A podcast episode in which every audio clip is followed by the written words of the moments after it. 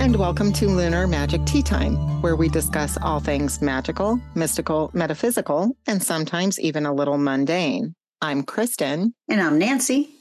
And this week, we are continuing our elemental series with the element of earth. But before we get into that, please remember to like, subscribe, share, rate, etc., etc., on your favorite podcast app. We're on Stitcher, iTunes, Spotify, Google Play, Castbox, pretty much everywhere. You can email us at lunar at lunarmagicteatime.com. That's the website, lunarmagicteatime.com. And you can find us on Facebook. There's even a Facebook group. You can find us on Instagram too, but that's been boring. So don't, don't, don't.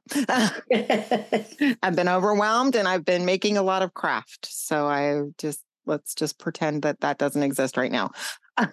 So this week's episode is the element of earth.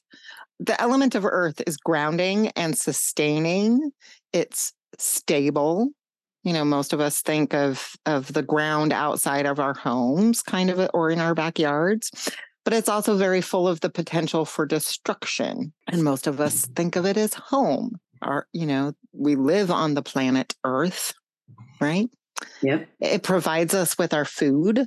It gives places of shelter. Without her, we would not be. And the work that we do around the element of earth is often grounding and centering, providing sorts of work. This is where the work of stones and flowers and trees happens.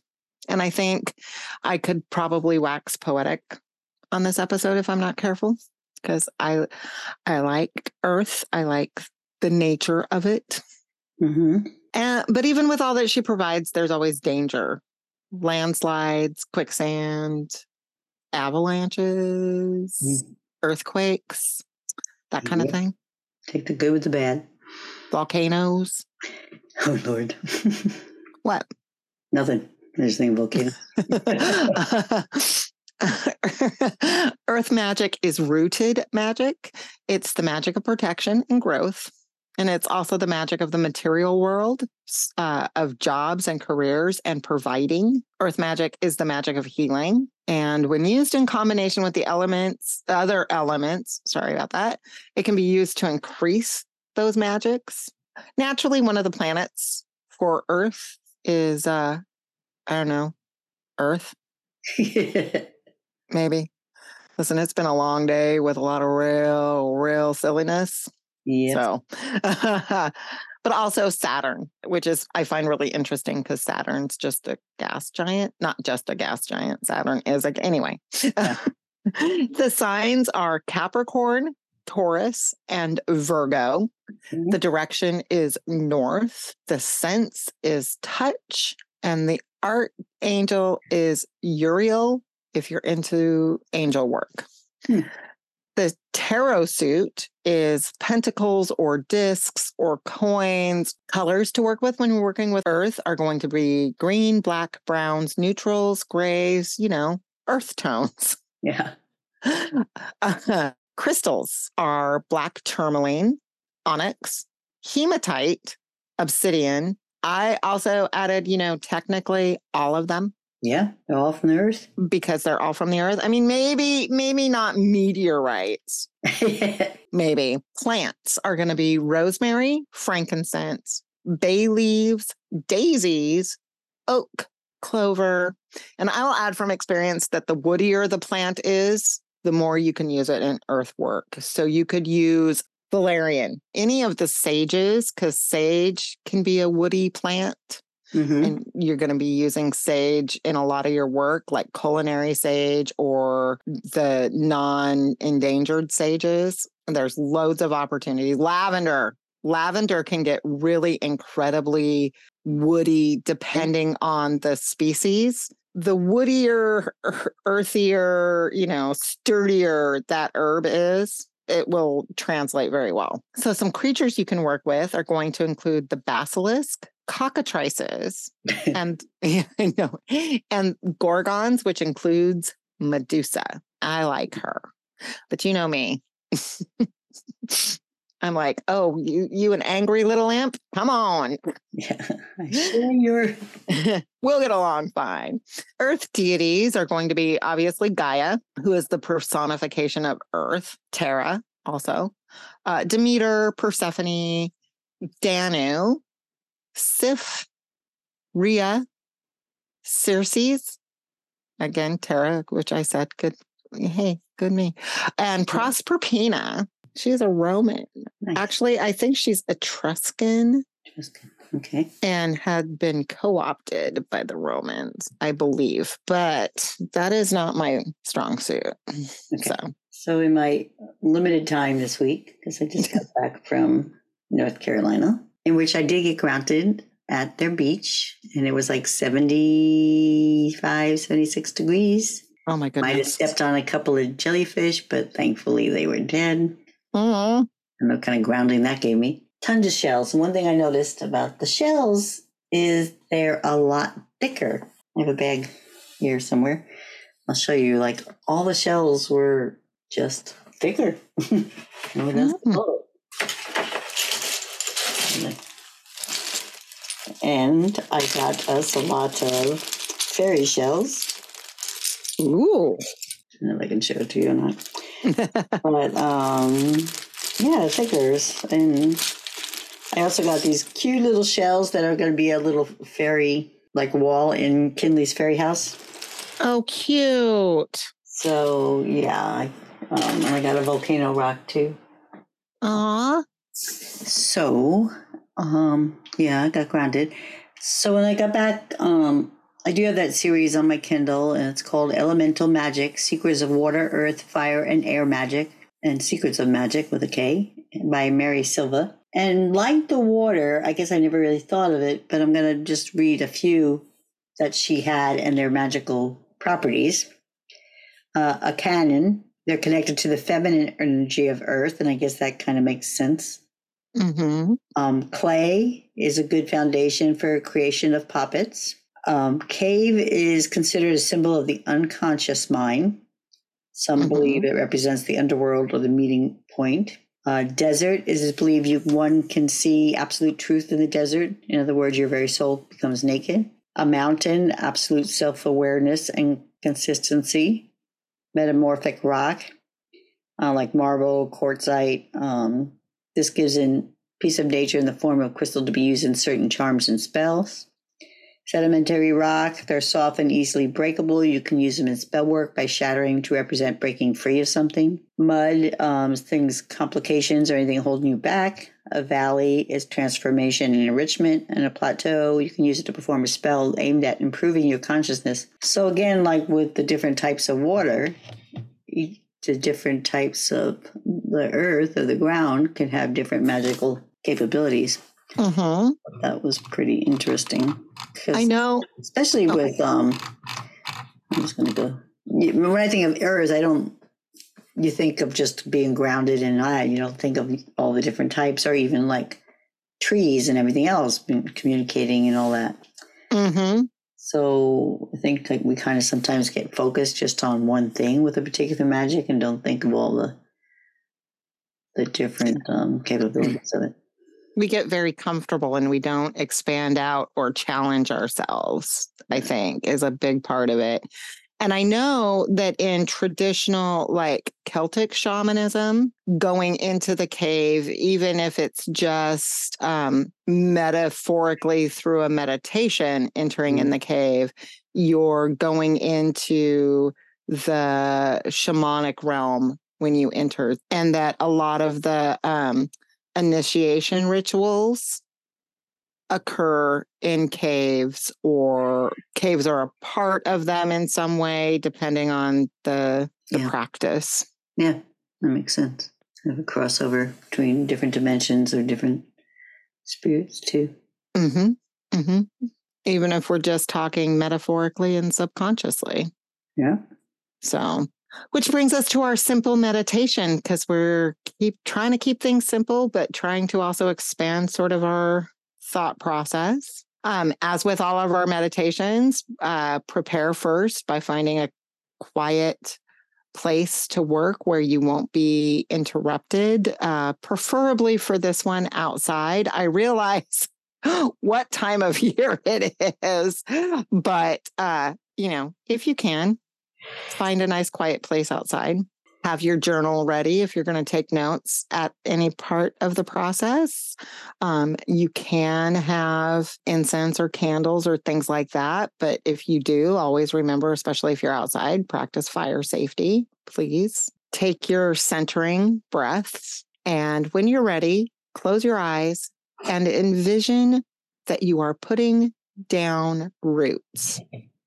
Let like feel the roots coming through your system, through you into the ground, either through your hands or through your feet or through your hiney if you're sitting connected to the ground.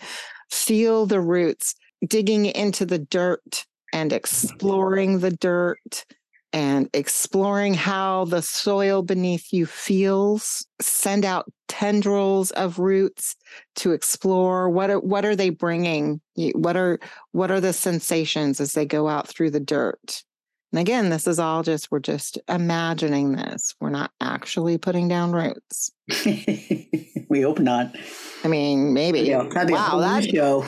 listen, if you do that, let me know because that is some awesome magic, and I want to be a part of that. Uh, but roots also bring us nourishment. So, what is what is the nourishing earth bringing to you in this moment?